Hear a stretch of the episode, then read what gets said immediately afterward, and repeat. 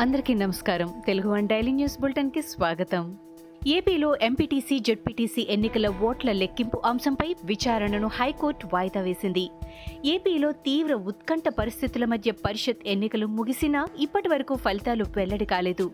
ఫలితాల కోసం అభ్యర్థులు ఉత్కంఠతో ఎదురు చూస్తున్నారు ఎస్ఈసీ జారీ చేసిన నోటిఫికేషన్ను సవాల్ చేస్తూ తెదేపా నేత వర్ల రామయ్య తదితరులు దాఖలు చేసిన పిటిషన్లపై సింగిల్ జడ్జి విచారణ జరిపి ఎన్నికలు నిలిపివేస్తున్నట్లు ఆదేశాలు జారీ చేయగా ప్రభుత్వం డివిజన్ బెంచ్కు అప్పీల్కు వెళ్ళింది.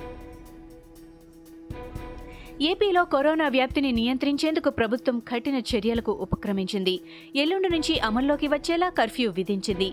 ఉదయం ఆరు గంటల నుంచి మధ్యాహ్నం పన్నెండు గంటల వరకు మాత్రమే దుకాణాలు తెరిచి ఉంచేందుకు అనుమతిస్తారు. ఈ సమయంలో ప్రజలు గుమికూడకుండా నూట నలభై నాలుగు సెక్షన్ అమలు చేస్తారు. అయితే అన్ని రకాల అత్యవసర సర్వీసులకు కర్ఫ్యూ నుంచి మినహాయింపునిచ్చారు. బుధవారం నుంచి పద్నాలుగు రోజుల పాటు ఈ పాక్షిక కర్ఫ్యూ కొనసాగనుందని ప్రభుత్వం తెలిపింది.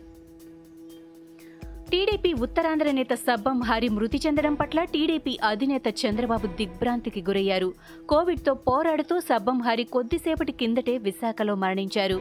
ఈ నేపథ్యంలో సబ్బం హరి కుటుంబ సభ్యులకు చంద్రబాబు ప్రగాఢ సానుభూతి తెలిపారు. సబ్బం హరి కుటుంబానికి టీడీపీ అండగా ఉంటుందని అన్నారు. సబ్బం హరి మృతి పార్టీకి తీరని లోటు అని అన్నారు. విశాఖ మేయర్గా ఎంపీగా సబ్బం హరి సేవలు మరువలేనివని బాబు కొనియాడారు.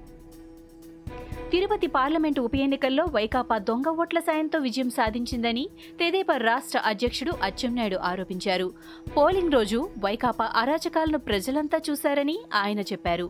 ప్రజలు నైతికంగా తెలుగుదేశాన్ని గెలిపించి వైకాపా మదాన్ని అణిచారని అచ్చెన్నాయుడు అన్నారు.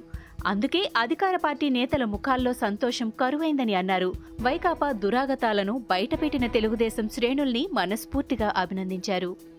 సీఎం కేసీఆర్పై ఎంపీ రేవంత్ రెడ్డి సంచలన ఆరోపణలు చేశారు. దేవరాంజయల్ సీతారామస్వామి ఆలయ భూముల్లో కేసీఆర్ కుటుంబం సన్నిహితుల భూములున్నాయని అన్నారు. నిషేధిత జాబితాలో ఉన్న నాలుగు వందల ముప్పై ఏడు సర్వేలో మంత్రి కేటీఆర్ ఓ పత్రిక సీఎండి దామోదర్రావుకు భూములున్నాయని రేవంత్ రెడ్డి ఆరోపించారు. ఇందుకు సంబంధించిన సెల్ డీడ్ కాపీలను బయటపెడుతున్నానని చెప్పారు. గత తొంభై ఐదు ఏళ్ళకు సంబంధించిన దేవయాంజల్ దేవాలయ భూముల వివరాలను బయటపెట్టాలని రేవంత్ రెడ్డి డిమాండ్ చేశారు. భూ కబ్జా ఆరోపణలు ఎదుర్కొంటున్న మాజీ మంత్రి ఈటెల రాజేందర్ తన బుల్లెట్ ప్రూఫ్ వాహనంతో పాటు కాన్వాయ్ని ప్రభుత్వానికి సరెండర్ చేశారు. ఎమ్మెల్యేగా ఇచ్చే గన్మెన్లను మినహా మిగతా సెక్యూరిటీ సిబ్బందిని వెనక్కి పంపేశారు.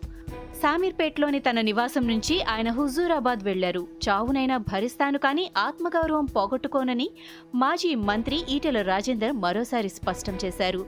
తాను ఎందుకు సీఎంతో దూరమయ్యానో ఆయన అంతరాత్మకు తెలుసని ఆయన చెప్పారు. National eligibility cum entrance test NEET PG పరీక్షలు నాలుగు నెలల పాటు వాయిదా పడ్డాయి. కరోనా నేపథ్యంలో ఈ నిర్ణయం తీసుకున్నారు. ప్రధాని మోడీ అధ్యక్షతన కరోనాపై సమీక్ష సమావేశం జరిగిన ఒకరోజు తర్వాత ఈ ప్రకటన వెలువడింది. పరీక్షల వాయిదా కోసం నాలుగు నెలలు ఉంటుందని ఈ నిర్ణయం ద్వారా ఎంతో మంది డాక్టర్లు కరోనా పేషెంట్లకు చికిత్స చేసే విధుల్లో ఉంటారని ప్రధాని కార్యాలయ అధికారిక ప్రకటన ద్వారా తెలిపింది. రెండో దశ కరోనా మహమ్మారి నేరుగా శ్వాస వ్యవస్థ మీద దెబ్బ కొడుతూ ఉండటంతో వైరస్ బాధితులకు ఆక్సిజన్ అవసరం ఎక్కువైంది. అయితే ప్రస్తుతం ఆక్సిజన్ కొరత తీవ్రంగా ఉండటంతో రోగులు అల్లాడిపోతున్నారు. సకాలంలో ప్రాణవాయువు అందక నిత్యం ఎంతో మంది ప్రాణాలు గాల్లో కలిసిపోతున్నాయి. తాజాగా కర్ణాటకలో మరో విషాదకర ఘటన చోటు చేసుకుంది. ఒక కోవిడ్ ఆసుపత్రిలో ఆక్సిజన్ కొరతతో ఇరవై నాలుగు మంది మరణించారు. ప్రముఖ ఫార్మా దిగ్గజం ఫైజర్ భారత్కు భారీ సాయం ప్రకటించింది. దేశీయంగా కోవిడ్ చికిత్సలో వినియోగించేందుకు ప్రభుత్వం గుర్తించిన పలు ఔషధాలను పంపనున్నట్లు వెల్లడించింది. దాదాపు ఐదు వందల పది కోట్లు విలువ చేసే ఈ ఔషధాలను అమెరికా ఐరోపా ఆసియాలోని సంస్థలకు చెందిన పలు పంపిణీ కేంద్రాల నుంచి భారత్కు అందించనున్నట్లు కంపెనీ సీఈఓ ఆల్బర్ట్ బోర్లా వెల్లడించారు. ఇవి ఈనాటి ముఖ్యాంశాలు. మరికొన్ని ముఖ్యాంశాలతో మళ్ళీ రేపు కలుద్దాం. ఈ షోని క్రమం తప్పకుండా వినాలనుకుంటే మీరు ఈ షో వింటున్న ప్లాట్ఫామ్లో కానీ లేదా Google podcast Apple podcast Gaana మరియు ఏ ఇతర పాడ్కాస్ట్ యాప్లోనైనా సెర్చ్ చేసి సబ్స్క్రైబ్ అవ్వండి. కొత్త ఎపిసోడ్ వచ్చినప్పుడు మీకు అప్డేట్ వస్తుంది. అంతవరకు సెలవు. నమస్కారం.